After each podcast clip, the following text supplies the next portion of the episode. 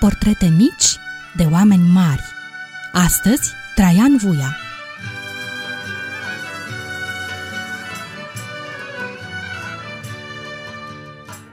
Bine v-am regăsit, dragi prieteni! Noi suntem uh, Lelia și Dana și astăzi vom porni împreună cu voi pe urmele unui uh, visător îndemânatic și îndrăsneț, Traian Vuia. Dar ca să putem pătrunde în viața și în vremea lui, trebuie să facem un mic exercițiu. Trebuie să ne imaginăm o lume în care avionul nu a fost încă inventat. Da, da, avionul. Avionul, așa cum îl știți, capabil să se ridice de la pământ și să zboare în cer ca o pasăre. Ei bine, nu fusese nici măcar imaginat, dar mite inventat.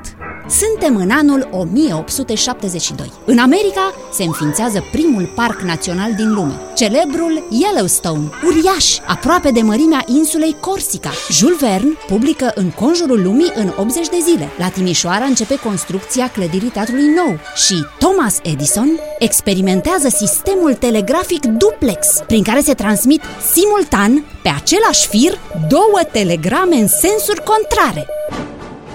În același an, 1872, s-a născut în localitatea Surducul Mic, de lângă Bujor, în Banat, Traian Vuia, fiul unui preot de țară. Vuia a fost un elev exemplar. Încă de copil a dovedit o mare atracție pentru mecanica aplicată. Cu alte cuvinte, era foarte îndemânatic și atent la tot ce era în jur. De exemplu, a observat că gâștele zboară numai toamna, când aripile lor sunt mai mari. Marea sa pasiune a fost zborul și a dorit să învingă forța care ține pe oameni țintuiți pe pământ și să se avânte în cerul cel albastru și nemărcinit.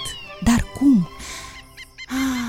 De mic copil, Vuia a fost fascinat de zmeie, pe care le-a observat de aproape și apoi le-a perfecționat. Pe lângă mintea sa scrutătoare, băiatul a fost înzestrat cu două mâini de aur, care l-au ajutat să-și construiască singur invențiile. Curios și meticulos, uita șirul orelor desfăcând ceasornice vechi și mecanisme ruginite. Le observa, lua notițe, făcea schițe și apoi le recompunea ca părți ale unor obiecte noi, inventate de el. La 20 de ani, încă înainte de a pleca la facultate, Vuia avea deja în buzunar planurile unui mic model de aparat de zbor, pe care l-a denumit aeroplan automobil pentru că urma să zboare singur, cu forțe proprii, de pe un teren plat ca în palmă, fără pantă ajutătoare de pe care să se arunce sau frânghii cu care să fie tras. Urma să zboare pur și simplu. S-a înscris la Facultatea Politehnică din Budapesta cu gândul să-și cultive mai departe talentele tehnice pe care le avea din naștere. Aici, din temir ce materiale, construia modele de aeroplane, jucării zburătoare pe care le experimenta în hazul general al colegilor de universitate, cărora nu le venea să creadă ce vedeau. Jucăriile lui Vuia, odată lansate în aer, sfidau legea gravitației. Oh! Oh! Oh!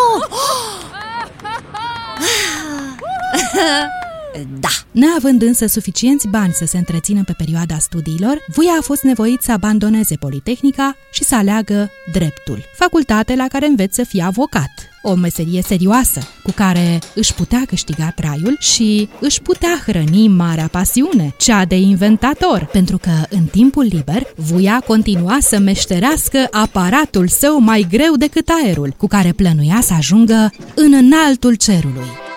La 30 de ani, tânărul avocat inventator pleacă la Paris, orașul luminilor, centrul cel mai activ al mișcării aeronautice din lume. Aici, cutezătorii aerului lansau pe cer baloane cu aer cald sau dirijabile. Dar chiar și aici, la Paris, ideea zborului cu un aparat mai greu decât aerul a fost privită cu neîncredere și descurajată. Ah, mais c'est impossible! Non, mais non, messieurs! Non, non, non, non, non, c'est impossible, messieurs! Non, non, non, non, non! Perseverent perseverent și încrezător în propriile convingeri, Vuia hotărăște să-și breveteze invenția. În data de 17 august 1903, aeroplanul automobil imaginat de Traian Vuia este înscris oficial în Registrul de Invenții al Oficiului Național al Proprietății Industriale din Republica Franceză. Oh la la! Bravo! C'est super! În același an, 1903, William Harley și Arthur Davidson au lansat compania de motociclete Harley Davidson. Se naște Fernandel, îndrăgitul actor francez. Se termină construcția sediului Facultății de Medicină din București. Se înființează Societatea Numismatică Română și vestitul Enrique Caruso debutează la Metropolitan Opera din New York cu partitura Ducelui de Mantua în opera Rigoletto de Verdi. Vuia nu se oprește la brevetarea invenției, ci își și construiește aparatul de zbor. Acesta avea patru roți cu spițe, ca de bicicletă, un cadru din țev de oțel, aripi, ca de liliac, din pânză de in, care se puteau strânge după aterizare, și motor propriu, conceput și brevetat tot de Vuia. La 18 martie 1906, la Montesson, lângă Paris, Vuia își pilotează singur aeroplanul și îl face să zboare. Il vole! Il vole! C'est un miracle! Este primul avion care s-a ridicat de la pământ cu forțe proprii, a plutit în aer și a aterizat controlat. Și Traian Vuia a fost cel care l-a visat, l-a imaginat, l-a proiectat, l-a construit și l-a ridicat de la pământ. Aparatul îi poartă numele Vuia 1 și este amintit în orice istorie a aeroplanelor scrisă de atunci încoace. În același an, 1906, Municipalitatea Romei a dăruit bucureștenilor o copie a celebrului monument roman Lupoaica cu pui, care se află astăzi în piața romană.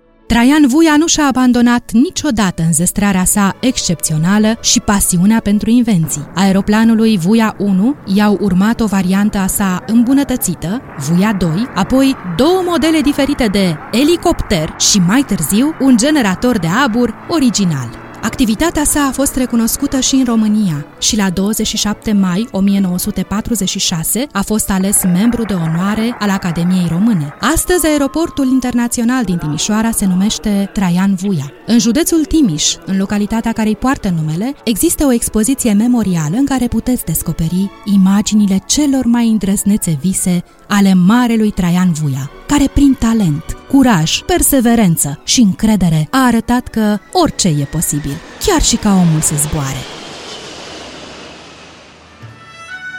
Ați ascultat Portrete mici de oameni mari, Traian Vuia.